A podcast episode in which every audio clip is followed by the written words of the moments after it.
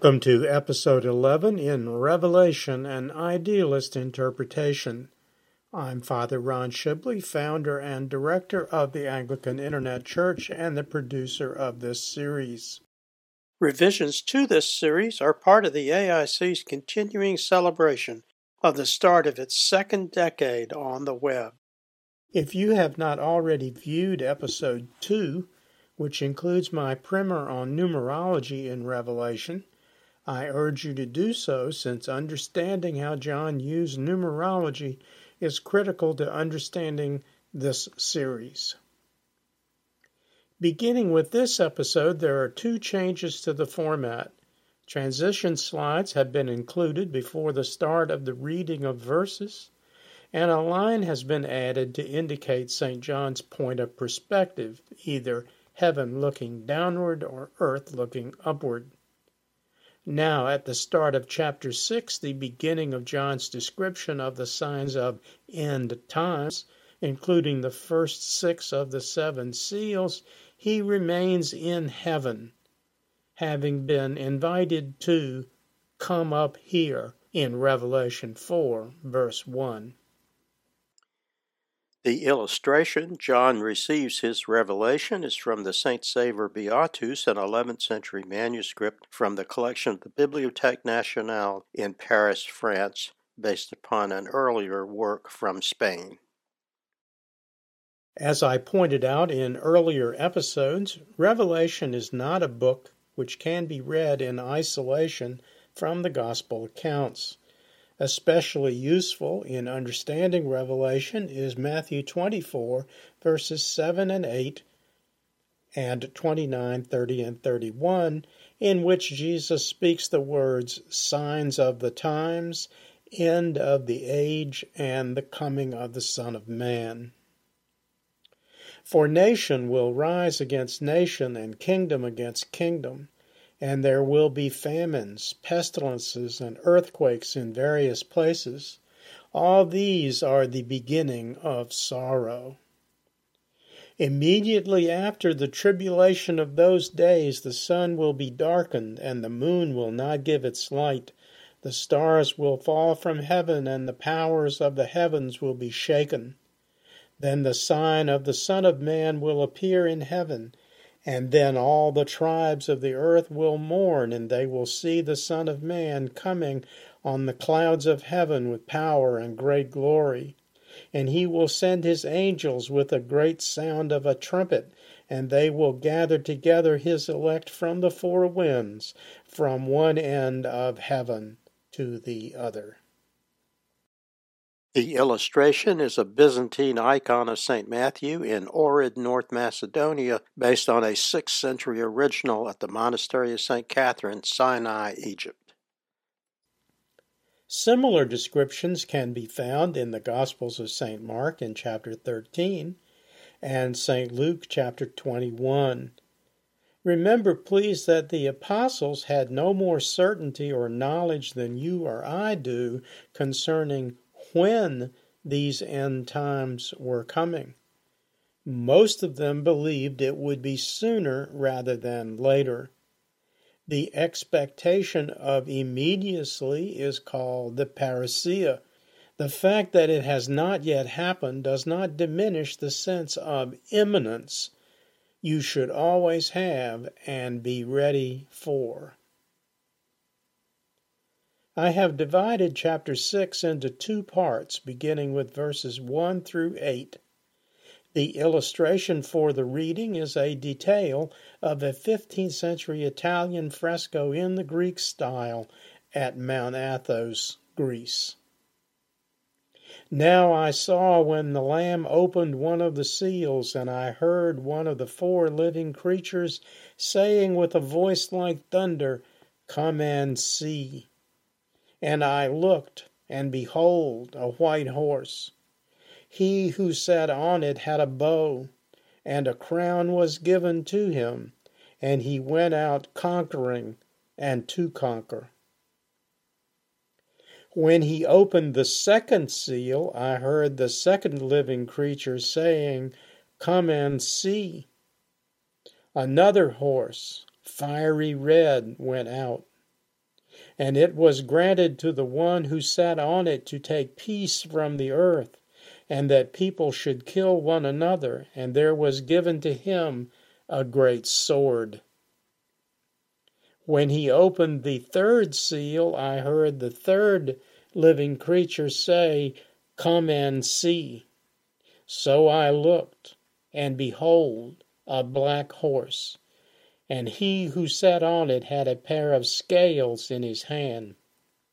And I heard a voice in the midst of the four living creatures saying, A quart of wheat for a denarius, and three quarts of barley for a denarius, and do not harm the oil and the wine. When he opened the fourth seal, I heard the voice of the fourth living creature saying, Come and see. So I looked, and behold, a pale horse, and the name of him who sat on it was Death, and Hades followed with him and power was given to them over a fourth of the earth to kill with sword, with hunger, with death, and by the beasts of the earth. A possible Old Testament model for this kind of vision of God sending scourges to mankind to produce repentance is found in Zechariah 1 verses 7 to 17 in which a man rides a red horse accompanied by red, white, and sorrel horses. That's verse 7. Sorrel horses are chestnut with white manes. Another man who stood among the myrtle trees identified these for Zechariah.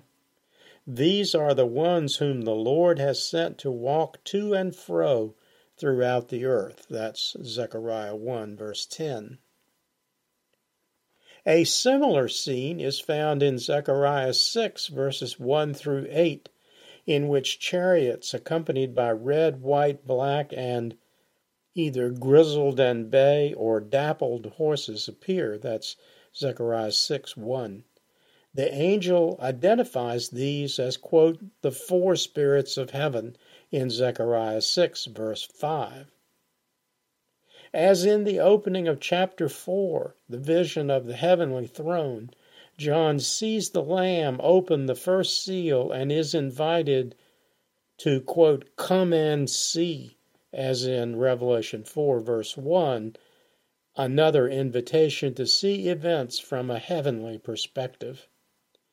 The same invitation to come and see is offered as each of the seals is broken in Revelation 6, verse 3, 5, and 7. In the Western literary tradition, John's vision of the first four seals, which appear as horses, are often called the four horsemen of the apocalypse. The first illustration is a late 19th century oil on canvas by the Russian artist Viktor Vasnetsov which also depicts a lamb observing the scene from the top center.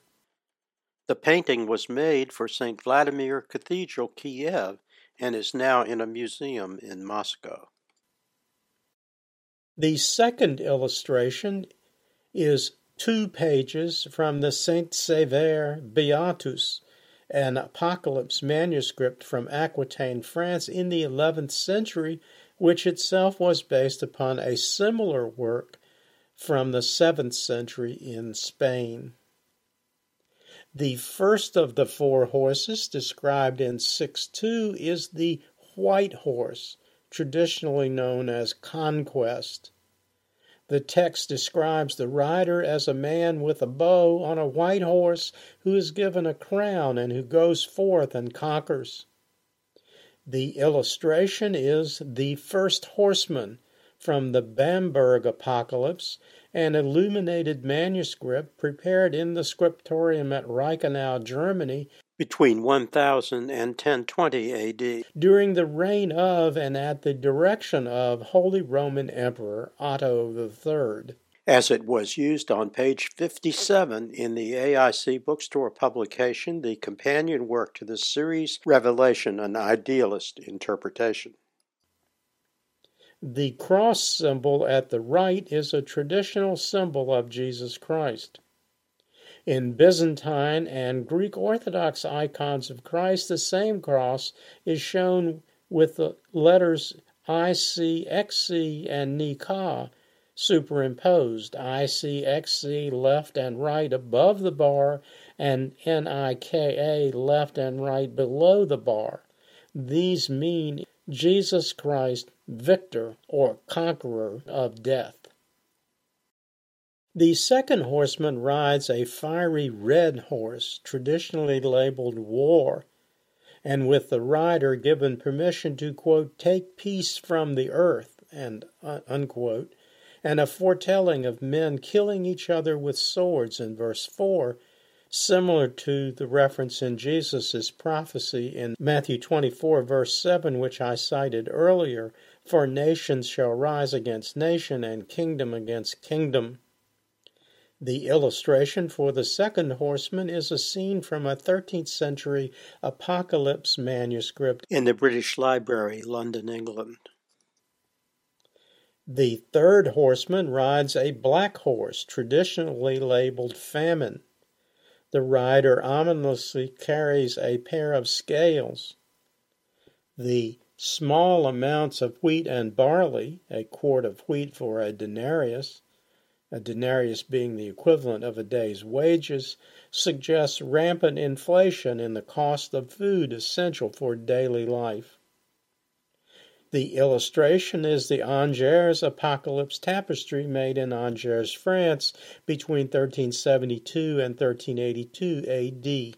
Made for the Duke Louis I of Angers for the Chateau d'Angers, Angers, France.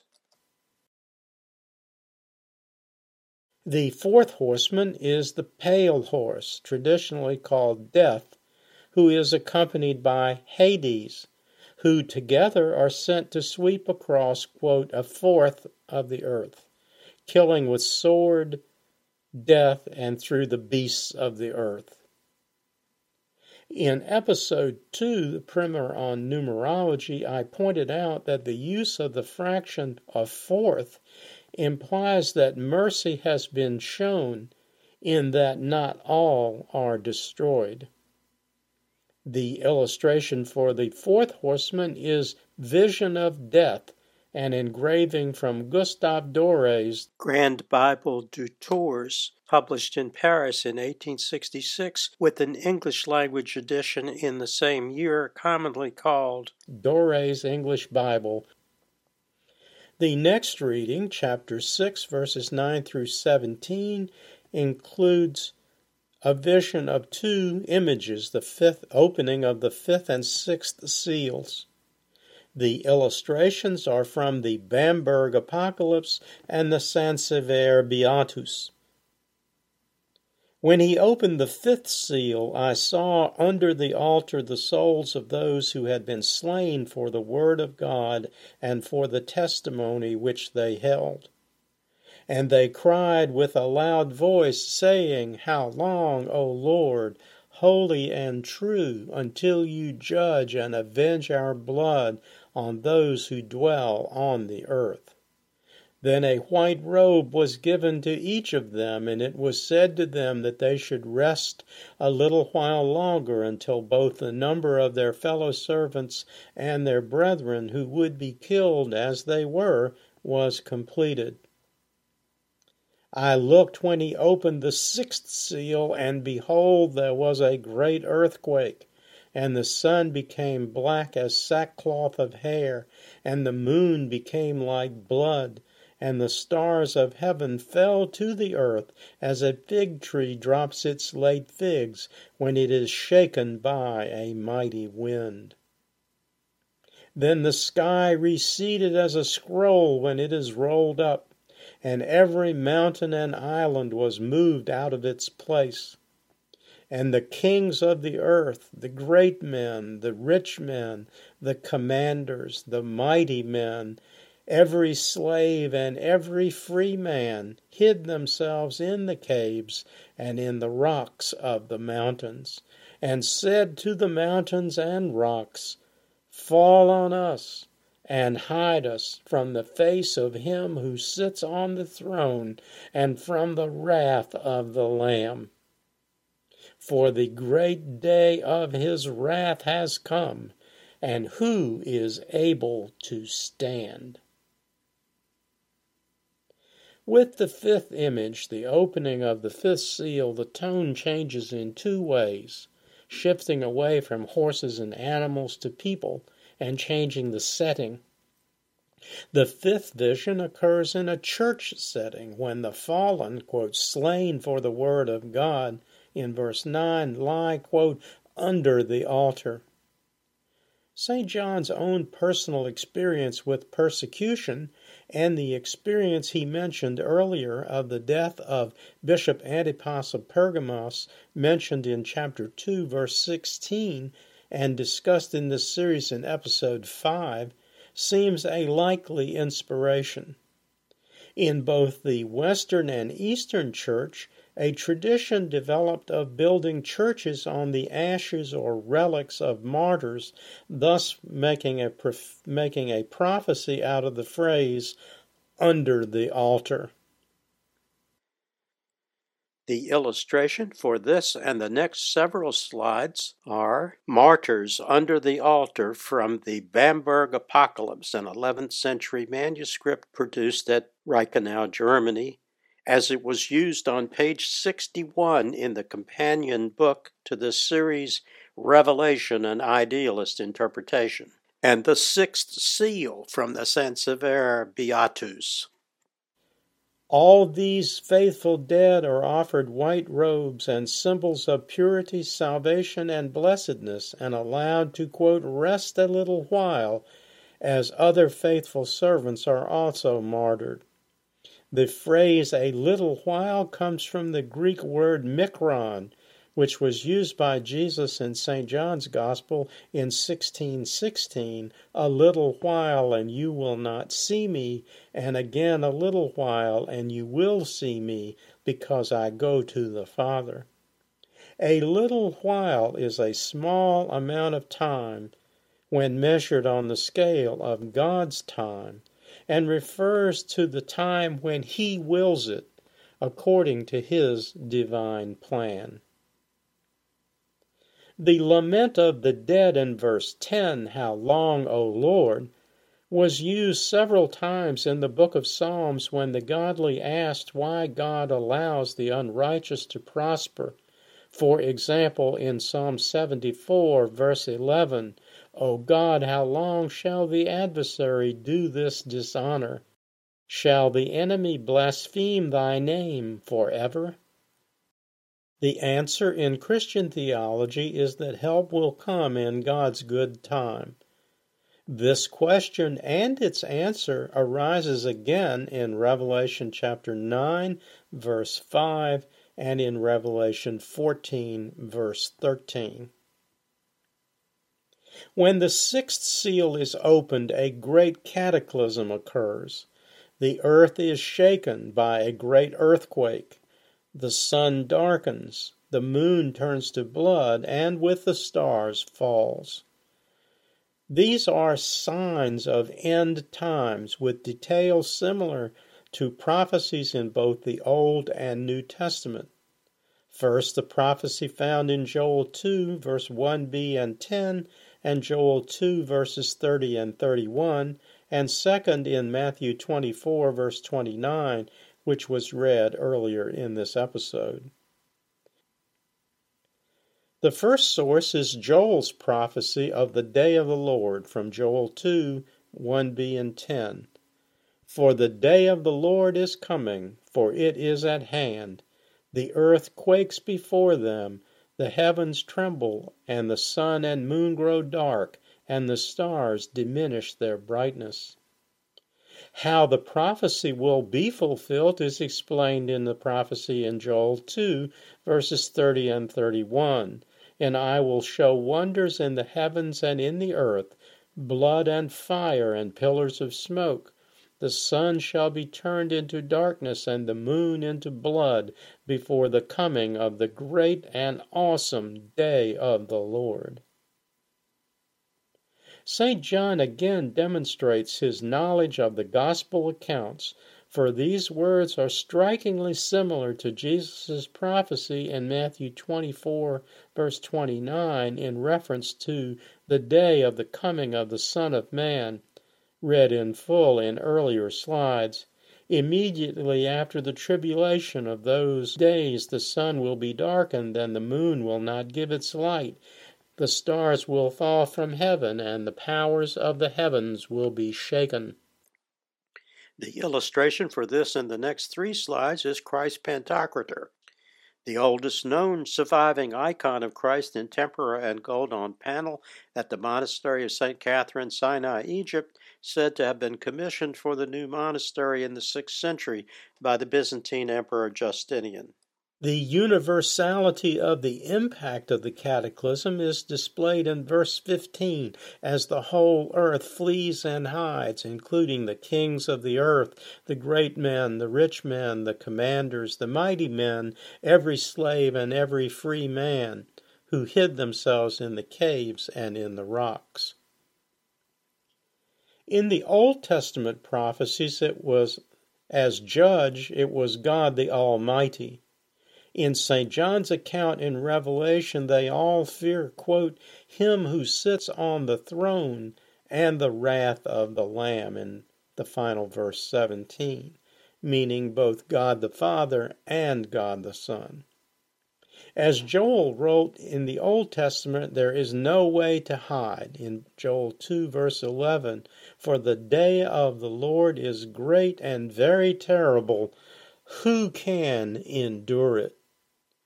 In Revelation 6, verse 17, St. John describes this in a very similar way, saying, For the great day of wrath has come, and who is able to stand? Thank you for joining me for episode 11 of Revelation, an idealist interpretation.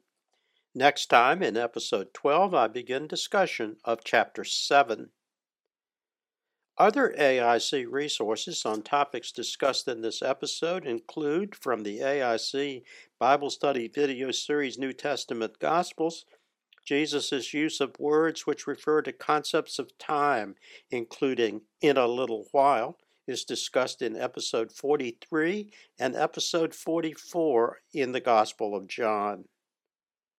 In the AIC Christian Education video series The Lives of the Saints, in the first series, St. John, whose feast day is December 27th, is the focus of episode 4. From the AIC bookstore publications, in the Gospel of Matthew, annotated and illustrated, produced in 216 pages with 117 illustrations, from the 8th to the 20th century, Jesus' prophecy of end times is discussed in chapter 24. From the AIC bookstore publication, The Gospel of John, annotated and illustrated, produced in 198 pages, with 86 illustrations, Jesus' reference to in a little while is discussed in chapter 16. In the companion book to this series, Revelation, an idealist interpretation, presented in 214 pages with 52 illustrations, 51 of them from the 11th century manuscript, the Bamberg Apocalypse. The opening of the first six seals is discussed in chapter 6, with the illumination of the first seal on page 57 and Martyrs under the Altar on page 61. My primer on numerology and Revelation is found on pages 7 through 11.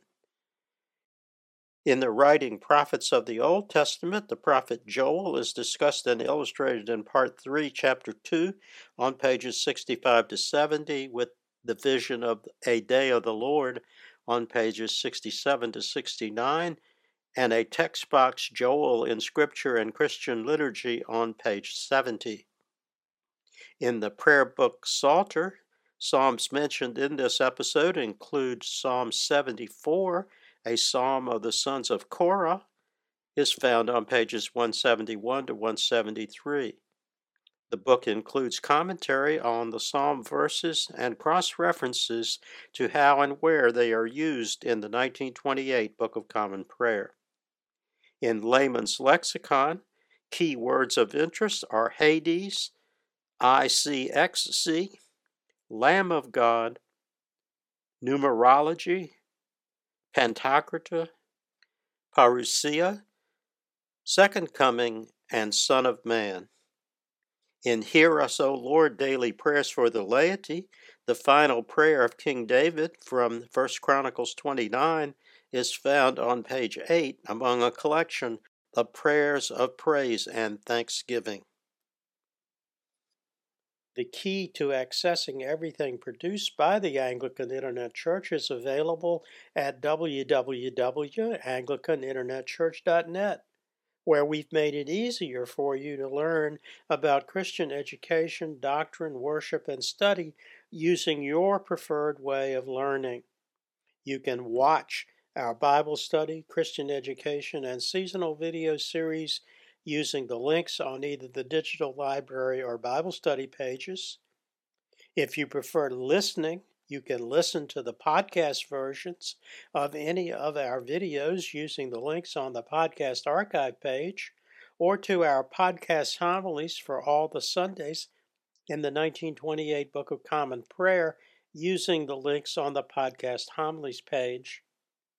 If you prefer written works, you can access any of the 17 AIC bookstore publications, all but one available in both paperback and Kindle editions, using the virtual bookstore link at the bottom of the home page, or directly using my Amazon Author Central page, https colon right slash right slash www.amazon.com right slash author right slash Ronald e hyphen Shibley. Everything after .com must be in lowercase letters. I also invite you to subscribe to my blog page at www. Anglican Internet Church, accessible through the Father Ron's blog tab at the top or the bottom of any page on the site. By clicking the Follow Anglican Internet Church legend, you'll be invited to register your email address and receive notice of all new postings. Please be assured that we do not share subscriber information with any other organization, and you can ask for the removal of your address at any time. Until next time, may the Lord bless and keep you. May the Lord make his face to shine upon you and be merciful to you. May the Lord lift up his countenance upon you and give you peace. Amen. Glory be to God for all things. Amen. This program has been a presentation of the Anglican Internet Church. We invite you to visit our website and make use of its resources at www.anglicaninternetchurch.net.